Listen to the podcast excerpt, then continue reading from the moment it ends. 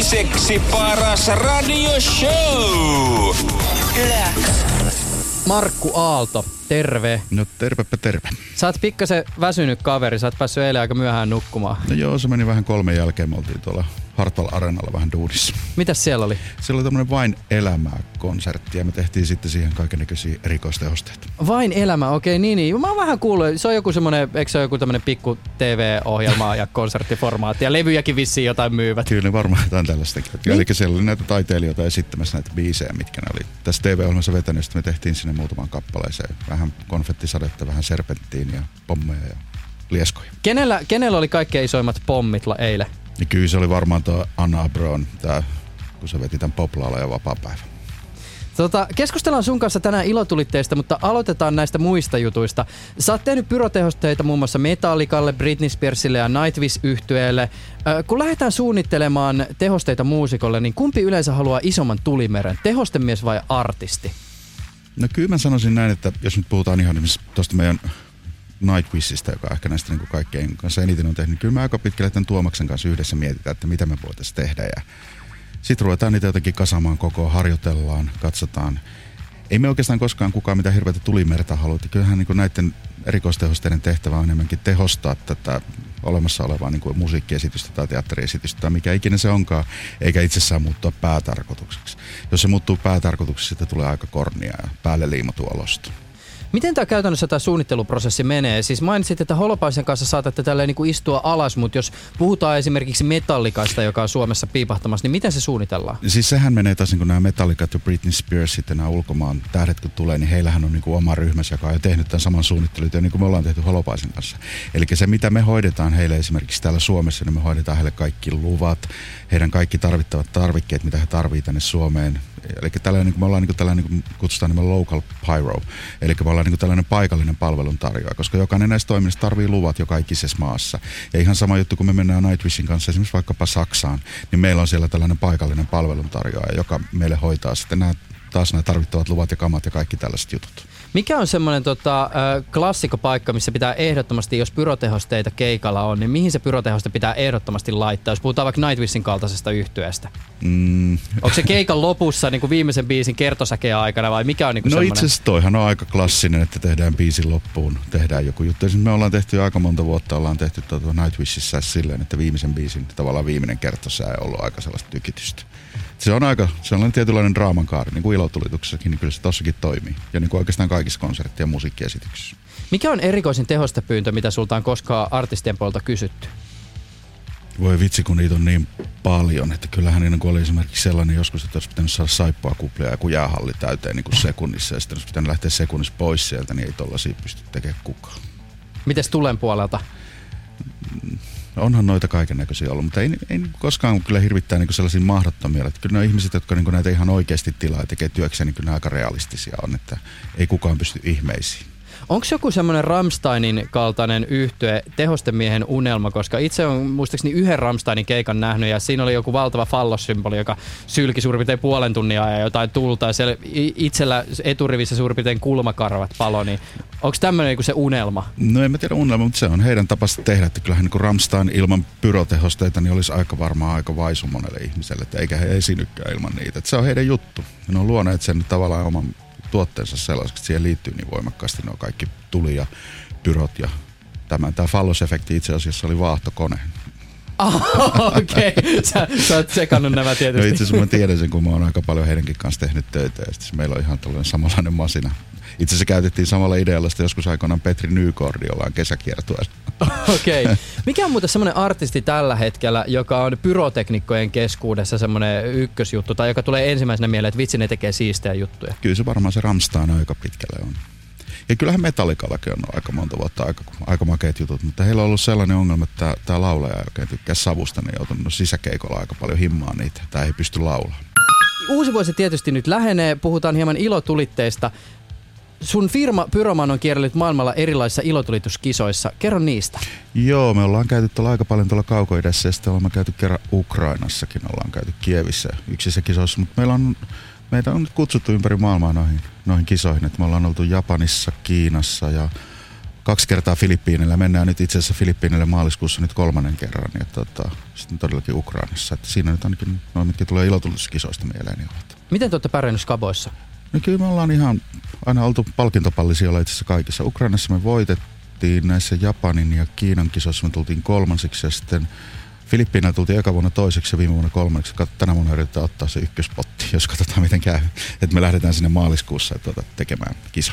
Suomessa tietysti ihmiset ovat päässeet seuraamaan eh, esimerkiksi ilotulituksen SM-skaboja, jota ei enää järjestetä. Mm. Uh, mutta miten jos vertailee esimerkiksi Suomessa järjestettyjä tämmöisiä isoja ilotulituskilpailuja näihin kansainvälisiin, niin onko isossa maailmassa isommalle meininki, mitä tulee näihin pommeihin? On, voi hyvä sanahka. Esimerkiksi hyvä esimerkki, tai ehkä kaikkein helpoin niin suhteuttaa esimerkiksi tämä meidän Manilan kisa, mitä me ollaan nyt tehty, niin siellä käytetään niin paljon räjähteitä siinä meidän showssa, että me pistetään kaikki Suomen ilotulituskilpailujoukkueiden paukut yhteen ja viiden vuoden ajalta. Niin sit ollaan niin siinä samassa se määrä, mitä me ammutaan. Siis kuinka paljon kiloissa siinä on ilotulitteita? Siellä on tuommoinen 4-5 tuhatta kiloa. 4 tuhatta kiloa per joukkue. Ja okay. siellä on kaksi joukkuetta, ne rakennetaan kahdelle sellaiselle isolle lautalla. Ja siellä on niin 30 ihmistä tekemässä viikon sitä työtä.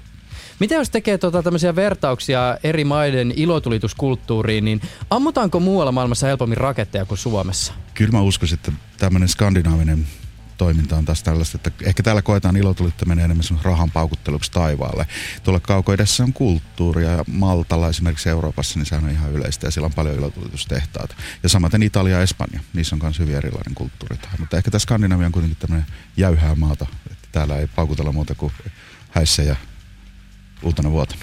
Sä oot varmaan oikea mies pitämään puolustuspuheen ilotulituskulttuurin puolesta. Minkälaisia argumentteja voi niin kuin sen puolesta sanoa, että, että näitä kannattaa paukutella? No kyllä mä sanoisin, että ei, jos ajatellaan esimerkiksi niin kuntia ja kaupunkia uuden vuoden ilotulitukset, niin tuota, jos ajatellaan, että monet ihmiset sanoo, että rahat paukutellaan hukkaan, että miksi ei osteta näillä lastensairaala, niin ei näillä ilotulitusnäytösten hinnoilla edes saa lastensairaalan pistorasioita ostettua. Että ei, se, ei, ei tämä loppupelissä siihen nähdä, mitä se maksaa, niin tota, antaa kansalaiselle iloa, niin loppupelissä aika halpaa hupia. Niin ja tietyllä tavalla, jos mietitään sitä, että tähän voi, tai historiallisesti esimerkiksi ilotulituskulttuurihan on voinut laajentua esimerkiksi musiikin puolelle, että jossain mm-hmm. 1600-1700-luvulla eränyt ö, säveltäjä Hendel hän teki esimerkiksi tämmöisiä niin kuin mahtavia musiikkiteoksia kuninkaiden omien ilotulitushowden yhteyteen. Kyllä. Et, et, et tämän tyyppistä kulttuuria tietysti Kyllä. saattaa ruokkia. Ja musiikkiilotulitukset itsessään on aikamoisia kokemuksia. Että niin esimerkiksi nämä Suomen kisatkin nämä oli aina kaikki musiikkiilotulituksia. Niin kyllähän ihmiset piti siitä, että olihan tuolla Helsingin rannoilla parhaimmillaan 70 000 ihmistä katsomassa näitä.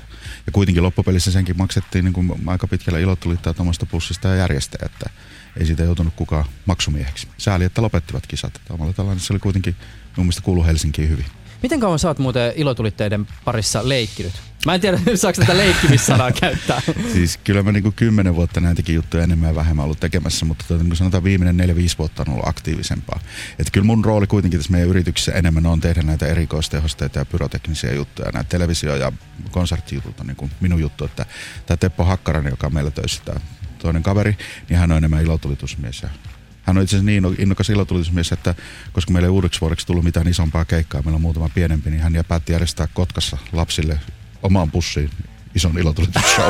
okay. että Keteppo on innokas ilotulittaja. Mikä sulla alun perin oli semmoinen juttu, miten sä innostuit näistä hommista? Kyllä mä joudun ihan vahingossa näihin töihin.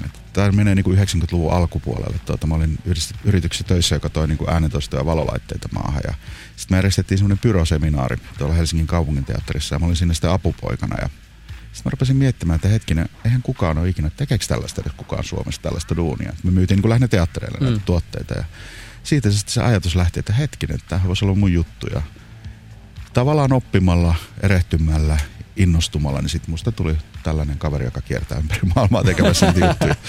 Että niin kuin mä normaalisesti sanon, että ehkä nyt tällä hetkellä semmoinen homma, minkä osaa tehdä vähiten huonoita. Jos puhutaan ilotulitusnäytöksistä, niin ne ei tietenkään ole sitä, että räiskitään niitä raketteja ihan random järjestyksessä taivaalle. Miten tämmöinen ilotulitusnäytöksen kokonaisuus oikein luodaan? Kuinka paljon sinne mietitään draaman kaarta? No kyllähän se, siis sehän on ihan sama juttu, kun tehdään melkein mikä tahansa esitys. Olkoon se vaikka konsertti tai muu. Niin kyllä tuossa on ihan sama juttu, että eihän se tunnu miltä, jos me alkuun jymätetään kaikki ja lopussa sitten hiippaillaan siinä. Että kyllä se täytyy niin olla jonkunnäköinen draama. Että ilotulituksenhan on aloitus, alkaa jollain ehkä suihkuulla tai millä jollain ikinä alkaa, jos puhutaan musiikkiilotulkista, se nousee, laskee, tulee suvanto ja ehkä joku feikki lopetus ja sitten hetkinen sen jälkeen tuleekin hetken päästä vielä isompi lopetus, että ihmisille jää vähän nälkä, että hetkinen, että mitä tässä tapahtuu. Mikä on ilotulite miehelle semmoinen soittakaa paranoid? Semmoinen, mitä kaikki toivoo ja mikä on vähän sillä, no okei, okay, pistetään nyt toi paukku. Vitsi, kun mä en tiedä sen biisin nimeä. Siis mä tiedän kyllä, voi vitsi, kun mä en muista, mutta tota, kyllähän noita on sellaisia aika, aika klassikoita, jotka monet käyttää ympäri maailmaa näissä, näitä biisejä. Itse asiassa se on ollut hassua huomata, kun näitä ulkomaalaisia kollegoita on tavannut, niin taas tullaan tähän meidän Nightwish-orkesteriin. Mm. Aika monet tykkää tehdä Nightwishin musiikki-ilotulituksia. Ah jaa, okei, okay. no ehkä semmoinen eeppisyys nimenomaan Se vetoaa. on varmaan juuri tämä näin, että se on kuitenkin tällainen kuin vähän aika, aika helppo löytää niitä paikkoja, mihin tekee tulituksia. Jos nyt koti-ilotulittaja haluaa luoda uudeksi vuodeksi tämmöisen jonkinnäköisen ilotulitusnäytöksen, niin miten tämmöinen show kannattaa rakentaa, jos haluaa tehdä vähän semmoisen mietitymmän kokonaisuuden? No ensinnäkin hakee suojalasit, ei ole kovin paljon kaljaa. Sitten laittaa tuota, ne kaikki paukut, mitä ikinä laittaakaan, niin kunnolla ne maahan kiinni. Se on nyt ensimmäinen juttu. Nyt varoitan ihan kaikkia ihmisiä, että ole yhtään lunta, että nyt, nyt olisi sitten viimeistään syytä olla varovainen niiden kanssa. Mutta asia aloittaa jollain pienellä suihkulla tai jollain tällaisella. Sitten ehkä joku pata siihen väliin ja sitten isommat raketit loppuun, että siihen tulee vähän sitä draamaa. Suosittelisin melkein kaikille ihmisille, että ostakaa niitä patoja ja unohtakaa ne keppiraketit, niin ei tule niin paljon vahinkoja. Nyt kun muuten mainitsit tuon lumen puutteen, niin mikä on semmoinen, nyt kun tietysti ei voi pistää siihen lumeen niitä raketin tikkuja ja näin, niin mikä olisi semmoinen hyvä vastaava korvike, mitä kannattaa silloin uutena vuotena käyttää? Jotain kiviä, hiekkaa, tiiliskiviä, säkkejä, jotain palamatonta. En, vaikea sanoa, mitä tuolta nyt löytyy, mutta kun mulla on vaan sellainen paha tunne, että no ihmiset, kun ne lähtee sen Jussin pussin kanssa tuonne pusikkoon, niin ei siinä paljon mietitä, millä me näitä tuetaan. Ja sitten niitä vahinkoja sattuu. Nämä on kuitenkin aika vaarallisia tuotteita. Makuasioissa mennään usein muodin mukaan. Onko olemassa juntteja, rakenttivalintoja tai tällä hetkellä jotain tosi tyylikkäitä? Enpä ole seurannut yhtään tätä kuluttajarakettipuolta, että se ei ole oikein meidän ala, mutta tota, kyllä mä sanoisin, että noin padat on joka tapauksessa noissa jutussa on se parempi homma kuin nämä vanhat tikkuraketit. Mehän ei näissä näytöksissä mitään tikkuraketteja ikinä ammuta, että ei ne, ei ne tota, ole meidän juttu. No täytyy tietysti, kun tämä on tämmöinen aina miehinen, pitää aina se, että kenellä on se kaikkein isoin raketti ja näin edespäin. Niin mikä on se isoin pommi, mitä sä oot päässyt ampumaan? Se on 12-tuumainen tähtipommi. Mitä se tarkoittaa 12-tuumainen? No onhan se aikamoinen jötkäle. Niin siis se koko on 12 Koko, koko halkasia, sen paukun halkasia on 12 Semmoinen vinyylin kokoinen. Niin. Ja se on täynnä ruutia. Kyllä. Itse sä oot onnekas. Menee tiedä. Hei, kiitokset sulle Markku, että mm. pääsit vierailulle. Täytyy muuten kysyä, että minkälainen sun oma uuden vuoden ilotulitus on? Kyllä mä siitä takapihalta kotoa muutama Jussin pussin aamun, kun tänä vuonna en töihin mene ja tota, kilistän vaimon kanssa lasin champagnea. Maailman toiseksi paras radioshow. Yleäks.